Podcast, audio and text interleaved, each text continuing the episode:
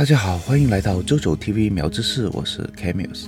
这是钢弹时间线的第五期，也是原主钢弹的结局篇。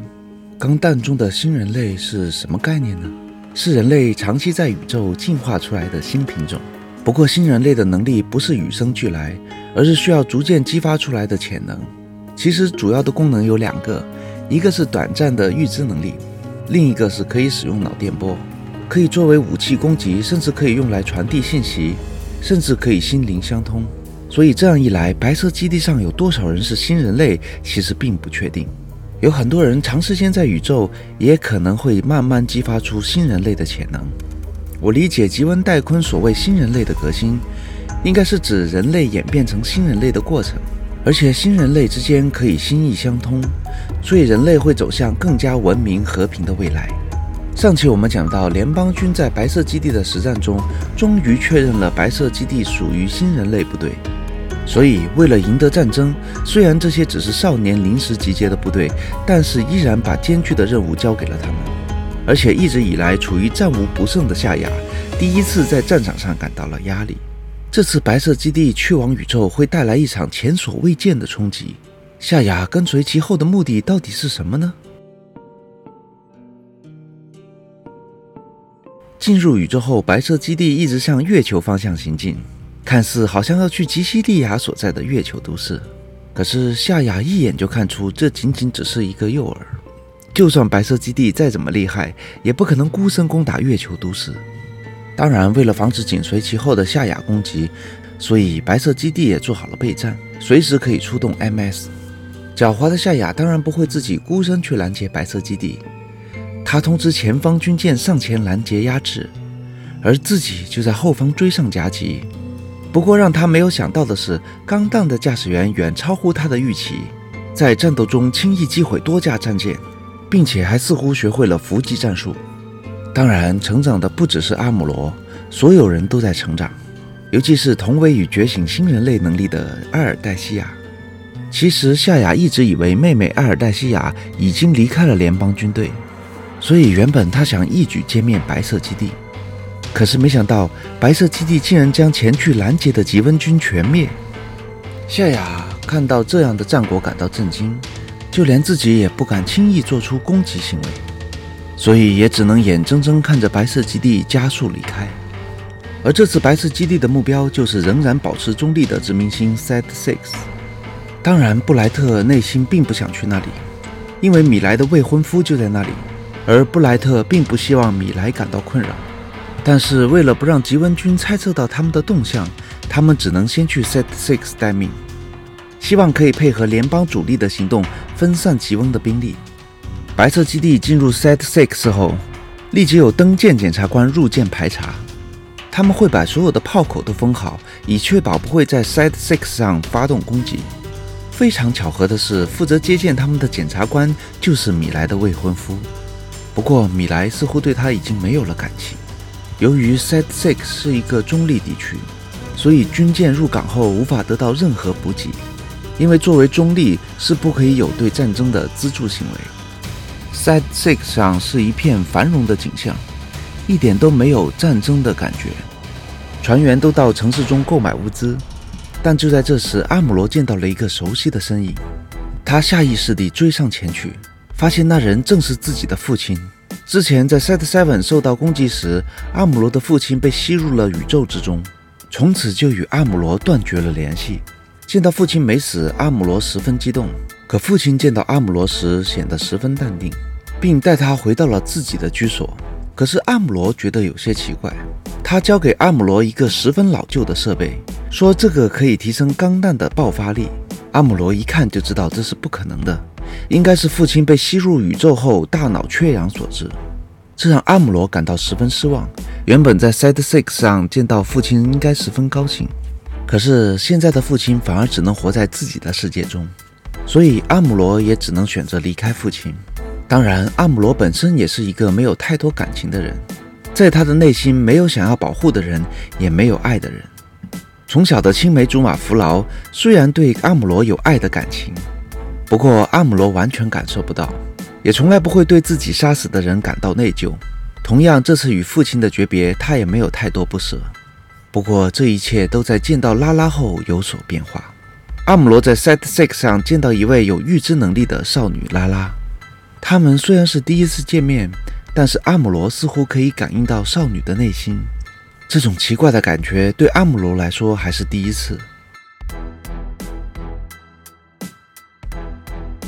阿姆罗没想到自己车的轮胎陷入泥地时，正好遇到了夏雅经过。夏雅十分绅士地停下车来帮助阿姆罗。虽然大家是敌对的军人，但是夏雅似乎并不介意。其实这时的阿姆罗已经猜到眼前的人正是红彗星夏雅，并询问了夏雅的名字。虽然夏雅也知道阿姆罗是敌军，但是他并不清楚阿姆罗就是钢弹的驾驶员。而拉拉是被夏雅从地球黑势力手中拯救出来的，所以拉拉对夏雅有着特殊的感情。不过夏雅却很直接说只欣赏拉拉的才华，因为在新人类的能力来说，拉拉远在夏雅之上。在 Side Six 的政府中有很多人接受了吉翁军的资助，所以他们不愿意让白色基地继续停留。当然，这是在 Side Six 外早已有吉翁军埋伏，准备消灭白色基地。在政治的压力下，舰长布莱特别无选择，只能准备离开这里。不过还好的是，米莱的未婚夫愿意为大家护航，起码在离开 Set Six 的势力范围前有一些帮助。原本米莱并不想接受未婚夫的心意，因为自己并不爱他，但是遭到了爱管闲事的史雷格中尉的巴掌。可能因原作是七九年创作，所以当时还不像现在这样尊重女性，打女人的情节并不少见。一开始，阿姆罗就是这样对待弗劳的。奇怪的是，被打的女人都会爱上施暴者。没错，原本一直在描写布莱特与米莱的暧昧关系，可是结果十分让人掉眼镜。原来米莱一直喜欢的是打他的史莱格中尉，而布兰特舰长却是一位背后的暗恋角色。嗯，我只能说这部作品真的不懂怎样描写爱情，没有《新世纪福音战士》那么细腻的感情描写。钢弹的所有感情线铺排的无比僵硬不说，还要搞毫无意义的大反转，使得观众根本无法被人物打动。那些吉翁军一见到白色基地就紧随其后，吉翁的长官还下令，就算在禁区内开火也在所不惜。可是没想到的是，吉翁最后还是非常守规矩，反倒是白色基地率先向他们开火。这场战斗十分激烈，夏雅虽然没有参战，但是也正在看电视直播。而坐在夏雅身边的拉拉很快就知道，最后的胜利者属于钢弹。这次的钢弹表现甚至超越了夏雅，不应该说很可能会超越拉拉。这次的战果撼动了吉翁高层，号称领先联邦科技十年的吉翁，不断研发新型 MS 来投入战斗。但是独裁国家的领导人往往被谎言所包围，身边大部分都是马屁精。最开始确实是吉翁先研发出来的 MS。不过，随着钢弹研发者在月球身亡，吉翁的 MS 只能在参数上斩压联邦了。在钢弹面前，一切都不堪一击。而吉翁军为了掩人耳目，在一个荒废的殖民星上进行 MS 的研发实验。不过，没想到白色基地误打误撞来到了这里，钢弹还不小心进入了敌方的地雷阵。夏雅立即出击迎战，他万万没有想到，入侵者竟然是钢弹。双方立即进入了交战，可是他发现自己似乎已经不是钢弹的对手了。其实这时的阿姆罗与拉拉已经可以相互感应到对方了，所以夏雅只能用战术将钢弹逼入核子雷区。可是让夏雅没有想到的是，钢弹可以在核子雷区爆炸的情况下依然毫发无伤。这时的夏雅只能制造炸毁自己 MS 的假象，尽量不让钢弹可以跟踪他找到研发基地，所以他骑马撤离。不过没想到，在路上正好撞到了正在巡逻的妹妹。当夏雅发现对方是埃尔黛西亚时，十分震惊，因为她以为妹妹是不会参与这场战争的。夏雅对妹妹的举动不解，相反，妹妹也有许多疑问：为何明明说要为父亲复仇的哥哥，但是现在为何要为仇人效力，与联邦作战？当然，夏雅一直以来就没有忘记金巴拉尔的教导。他对萨比加谋害父亲的事并没有忘记，而且夏雅觉得萨比加扭曲了自己父亲所说的新人类革新。但是如果有新人类在联邦体制之中的话，会破坏他消灭萨比加的计划。可是埃尔黛西亚认为阿姆罗不会成为联邦的武器，也不会去干扰哥哥的计划。这也是夏雅第一次知道钢弹的驾驶员就是阿姆罗。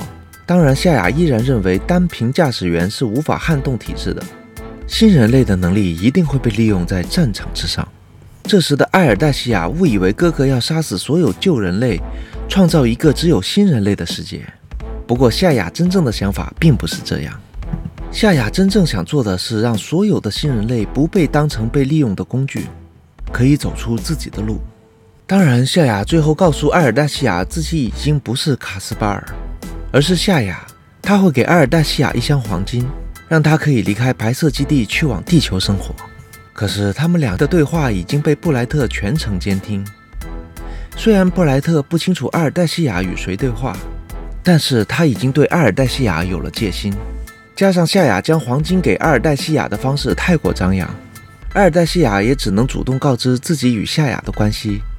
并主动让舰长把黄金分给大家，表示自己是不会离开白色基地的决心。与此同时，联邦的主力军队已经接近了吉翁的所罗门了。而在这个重要关头，公王狄金其实并不支持继续战斗，希望可以促成和谈。但是自己长子基连却坚决反对和谈。在白色基地与联邦主力会合后，所罗门之战已成定局。这次德兹尔知道，如果不是用他们最新的太阳系统武器的话，很有可能守不住所罗门，所以立即叫自己的老婆与孩子撤离。但身为军人的德兹尔是绝对不会离开，要战斗到最后一刻。这次的激战使得双方死伤无数，不过这可不是联邦的真正实力。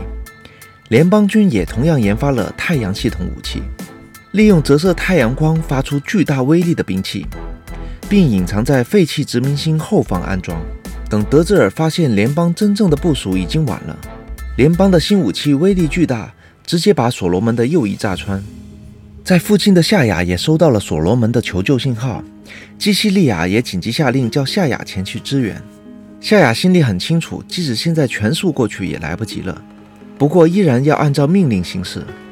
就在看似联邦要攻下所罗门之际，德兹尔驾驶着吉翁的杀手锏新款巨型 MS 现身作战，这就是号称一架可以消灭整支军队的兵器毕克萨姆。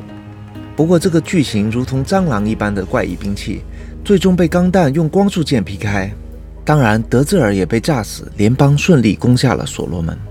同时，在吉翁公国的基连正在向公王狄金解释自己的计划，要让基西利亚的新人类部队反攻所罗门。可是，所谓的新人类只不过是煽动宇宙居民的说辞。纪莲其实并不相信新人类的存在，同时纪莲也在说服公王使用吉翁的太阳系统武器，这样就可以反败为胜。如果吉翁得到了胜利，纪莲的愿望是要控制人口，要让人类的数量下降，这样可以让有限的资源分配在更多的精英身上。这种人口减少理论确实在七八十年代盛行。当然，最后施行的结果有目共睹，就是让社会快速老龄化，根本达不到基连想要的效果。当然，吉西利亚却相信有新人类的存在，所以他听了夏雅的推荐，让拉拉成为了新人类部队的指挥。因为夏雅从心底认为拉拉才是真正觉醒的新人类，而这个新人类部队立刻对所罗门的联邦军发动了反攻。不过这次并不是传统的攻击。而是利用拉拉的新人类感应，远程利用精神念力作战。原本正在休息的联邦军忽然受到了袭击，可是又找不到攻击的源头在哪。不过正在洗澡的埃尔黛西亚与阿姆罗，甚至米莱都似乎察觉到了什么。阿姆罗出击后，按照自己的直觉，似乎感应到了拉拉，所以朝着拉拉的方向前进。可是就在这时，拉拉的力量似乎有些透支。所以夏雅立即终止了作战，撤退了。基西利亚对这次的新人类作战十分满意，并私下接见了夏雅。这时的基西利亚似乎已经知道了夏雅的真实身份，夏雅也向他坦然自己早已放弃了复仇，而愿意用以新人类的身份向基西利亚效忠。当然，基西利亚最后对夏雅强调自己与总帅基连不和，暗示夏雅不可以帮基连做事。很快，联邦军攻破所罗门后，下一个目标就是基西利亚的阿巴瓦空。所以，夏亚与白色基地的钢弹再次相遇。不过，在这次战斗中，拉拉有指挥权，所以拉拉没有让夏亚走到最前线，因为他知道钢弹以后一定会杀死夏亚。他终于得到了夏亚的爱，并不想失去。可是他在与钢弹战斗时，相互再次心意相通。拉拉也一直悔恨，为何没有先遇到阿姆罗。由于两人相互纠缠的能量太强，导致到周边的新人类都感觉到了他们的感受。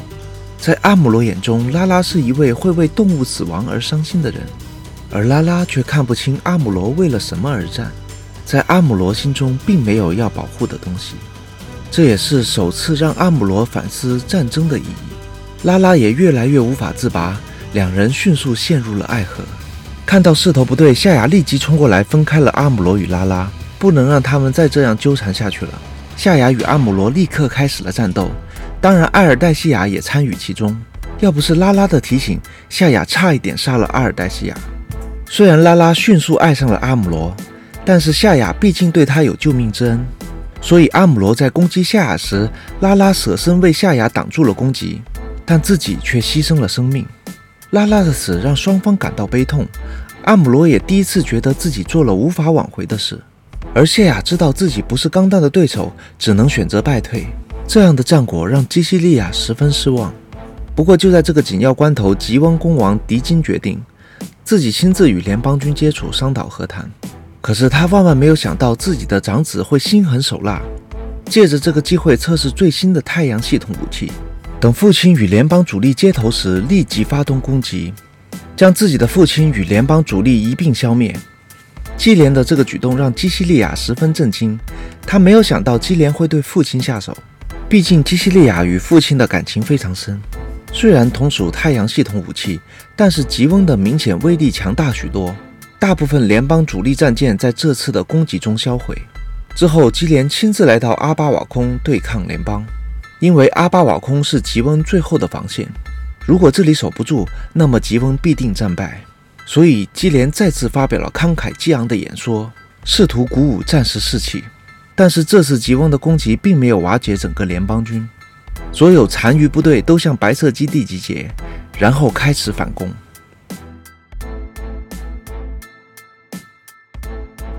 为了继续战斗，吉西利亚批准夏雅驾驶仅仅研发了百分之八十的新品种作战。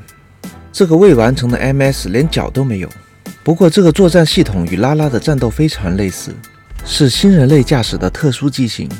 不过，在实战中，它依然无法战胜钢弹。即使夏雅觉醒了更多新人类的能力，但是真正传承了拉拉能力的人却是阿姆罗。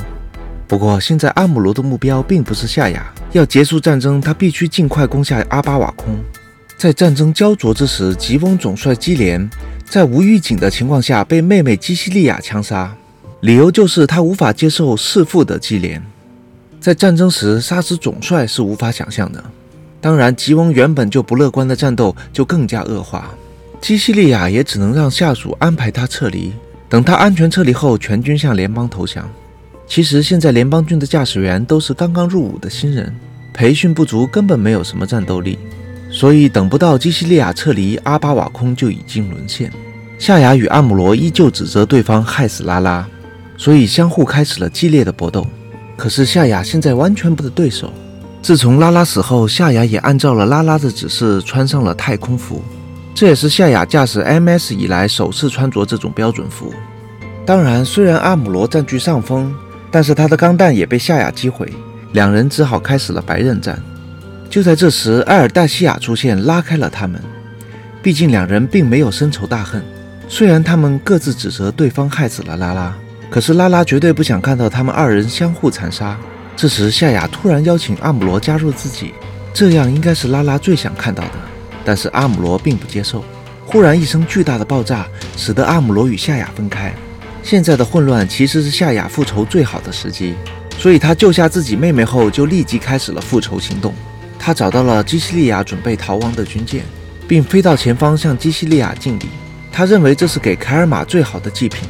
将他的姐姐送去与他相见，这是基西利亚完全想不到的结局。在夏雅扣下扳机的瞬间，篡夺吉翁权力的萨比家全部身亡，夏雅的杀父之仇也终于画上了句号。在最后，阿姆罗开启了一项轰趴 mini 的技能，用对讲机功能向所有白色基地的新人类成员发送了信息，让他们立即撤退，就算舍弃了白色基地也在所不惜。也就是阿姆罗这个举动救下了所有白色基地的战友。之后，吉翁与联邦签下了停战协定。U.C. 零零八零年，持续了一年的战争终于停止。这样换来的和平可以持续多久？夏亚复仇之后何去何从？阿姆罗还会继续驾驶钢弹吗？请继续关注我钢弹时间线的系列解说。喜欢的朋友请点赞分享，没有订阅的朋友记得订阅苗知识。我们下期见吧，拜拜。